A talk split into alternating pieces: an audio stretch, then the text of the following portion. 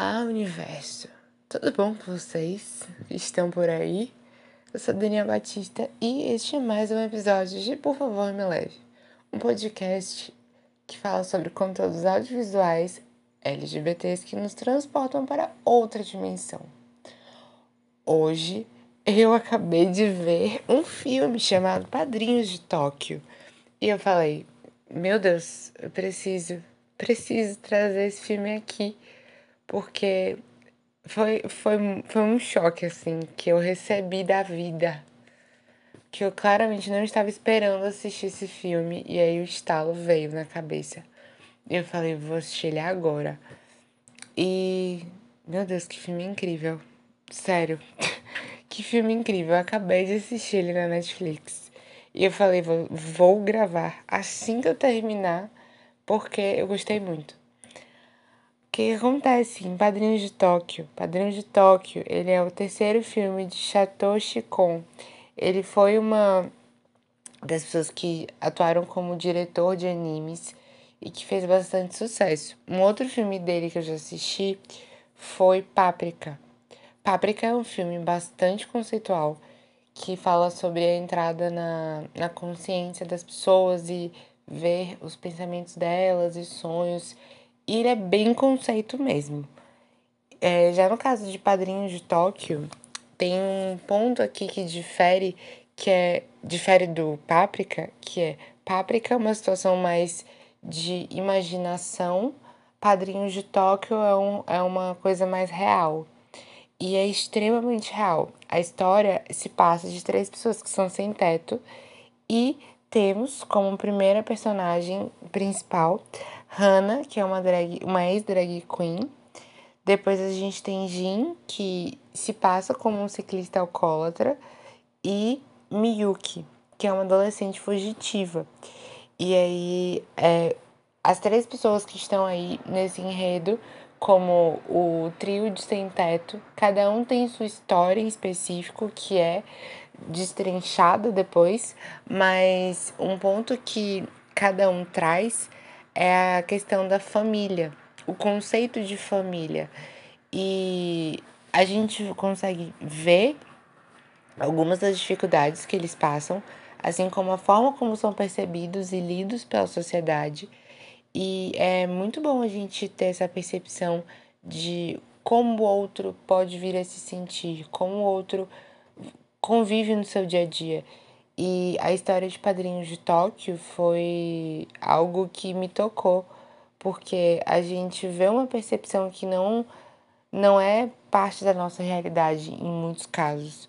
E eu achei muito legal a abordagem que foi feita, porque não foi uma abordagem para tentar tornar belo aquilo que é sofrido, mas foi uma abordagem muito legal de que cada um dos, dos personagens é bastante carismático e a gente vê evoluções nas histórias de cada um. Assim como tem alguns haikus, que são é, poemas de três linhas, e que normalmente a gente encontra em, em japonês e afins, que me trouxeram muitas coisas positivas. E Hannah é uma personagem extremamente forte aí nessa história, porque a Hannah, ela, dando assim só um, um adendo assim, na história dela, Hannah é uma ex-drag queen que é, ela não teve lar quando era mais nova, e ela acabou indo pra rua muito jovem e acabou conhecendo, com o passar da sua vida, o Jin e a Miyuki. E a gente vê, por exemplo, a, a família que ela teve por parte da sua, não, é, da sua vida adulta, que foi o pessoal que fazia parte do, do local onde ela performava como drag. E aí é aquela coisa, né, da gente perceber que nem sempre a gente vai ter famílias que aceitam as pessoas, por exemplo, por serem parte da comunidade L G B T. E aí a gente vê esses exemplos de pessoas encontrando famílias que são famílias escolhidas, e no caso da Hana a gente percebe isso na história dela, não só pelas pessoas que, tra- que estavam ali naquele espaço onde era o, o, a boate que ela, que ela se apresentava, e quando ela chegou ela chamou a pessoa que era dona da boate de mãe, assim como a gente vê a ligação dela e de todos os três personagens principais, que eles também criaram uma ligação entre si de família. E ela fala num certo ponto do, da história, eu tô chamando de ela, mas em vários momentos a gente vê a história dando pronomes, em, pronomes masculinos e femininos, tá? É, a Hana, ela, ela fala em um certo momento da história que ela diz verdades para o Jin, e aí essas verdades ela diz porque pessoas que se amam, no caso, pessoas que você tem uma afeição tão grande que chega ao amor, você pode ser sincero e ter esse tipo de abertura para para conseguir dividir essa história. E aí você consegue, depois disso, retornar ao que era antes, antes do possível problema. E isso se torna muito visível nessa história, porque a união dos três é muito, é muito boa. E o que faz a história se tornar uma história mais legal ainda, não o fato do que, do que eu vou falar agora, mas que juntou os três de uma maneira fora do normal, foi que os três estavam saindo para procurar um presente de Natal. O filme ele se passa na noite de Natal até o Ano Novo. E aí, o que, que aconteceu?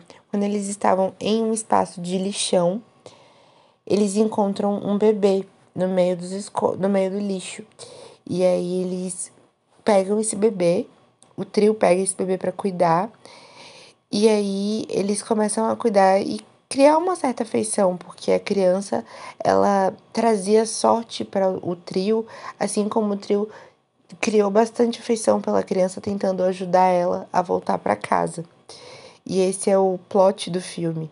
É, o trio, ele sempre está tentando encontrar os pais da criança para entender por que a criança não, não estava com eles, e daí saber o que ia ser feito. Porque a Hana, ela, ela demonstra por boa parte do tempo que ela sentiu essa falta do carinho, do afeto.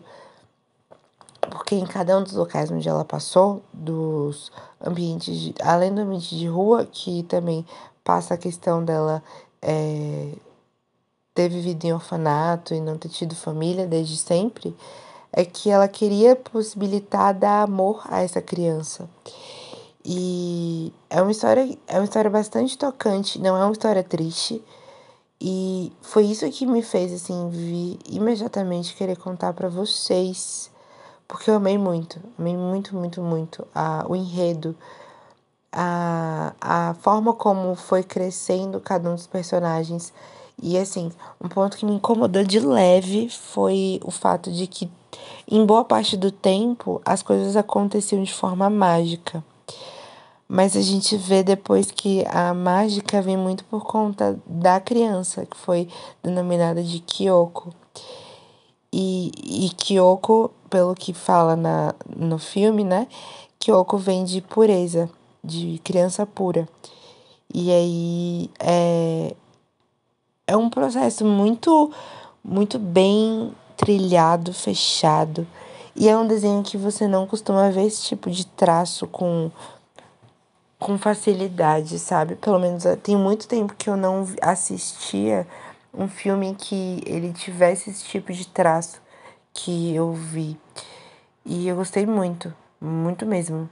É, foi um filme que eu não, eu não esperava ser tão bom, porque o gráfico me assustou um pouco de começo, mas quando eu comecei a ler a história, eu achei que ia ser uma história bastante triste, pelo fato de os três encontrarem uma criança em meio a lixo e como que ia se, se passar essa situação e tudo mais.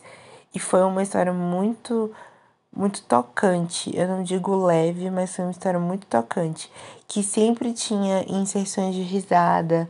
A gente vê o, o trio tendo uma boa sinergia para para conversar sobre as situações de sofrimento de cada um, aprender com esses sofrimentos que eles passaram e entender melhor onde eles podem chegar, porque no final tem uma coisa que acontece que é muito boa. E, nossa, é de aquecer muito o coração, porque os três personagens que são os principais são muito legais, mas a Hana, ela demonstra uma, uma coisa de querer se tornar a mãe da criança, no caso, a, a tutora da situação, querendo realmente dar um, um bom futuro para para Kyoko, que é a forma como o trio chama a criança, né? E, nossa, eu amei muito. Vocês precisam ver, gente. O filme é sensacional. A nota dele no Filmou é quatro vírgula três. E vocês vão amar a Hana. Podem ir tranquilos que o fato da, do trio ser é, pessoas que são sem teto não faz com que a, a história se torne sofrida. As, as pessoas têm histórias que são bastante cheias de conteúdo, e isso só aprimora o processo de entendimento de para onde esses, esses personagens estão indo. É um filme que eu tava com ele na lista da Netflix há muito tempo, muito tempo. E, e como eu falei, foi um achado. Eu entendi que o filme ele era muito para é, aqueles filmes de Natal, e foi uma abordagem de filme de Natal que eu não esperava. Foi muito legal, muito legal mesmo. E a gente percebe que foi um filme que, assim, passa a não ter tido um grande cuidado na hora do desenho, mas o roteiro foi muito bem construído. E por isso que eu falei de trazer pra cá. Bom, como eu não quis dar tantos spoilers, Eu, eu acho assim que se vocês assistirem, vocês vão realmente gostar muito, muito mesmo. E eu deixo como super indicação para vocês procurarem. Eu vou deixar as informações escritas no, na, na, na descrição do episódio, para vocês poderem procurar o nome, o nome do filme. E por favor, procurem para assistir, porque muitos aprendizados podem ser trazidos aí com esse filme. E é isso, gente. Se vocês já, é, já estão ouvindo aqui na plataforma de streaming que estão e não estiverem seguindo ainda, por favor, sigam o podcast. Compartilhem com suas amizades para poder mais pessoas escutarem o podcast e a gente poder alcançar mais pessoas. Isso vai deixar a criança aqui que vos fala, Daniela Batista, muito feliz. Muito feliz mesmo, porque esse está sendo um projeto que eu não, eu não fiz com, com grandes pensamentos, sabe? Eu só botei em prática porque é algo que eu gosto muito. E é isso, eu amo. E é pra, por esses filmes que eu vim pra cá falar com vocês, porque... Ai, muito bom. Muito bom mesmo. Dá, chega um quentinho no core. Maravilhoso. Enfim, querendo mandar mensagem pra mim no... Para aparecer aqui no, no podcast, vocês podem mandar uma mensagem de voz pelo anchor ponto f m barra por favor me leve barra message. No final da descrição tem o link direto. E também vocês podem me seguir no Instagram e me mandar mensagens, dizer o que vocês estão achando, dar um feedback. E vai ser muito foda, muito foda poder escutar o que vocês estão achando aqui desses episódios. E meu Instagram é arroba Dani Batista dois. Dani com dois N's e Y. Também deixarei na descrição. E é isso, gente. Se cuidem, se vacinem, bebam água.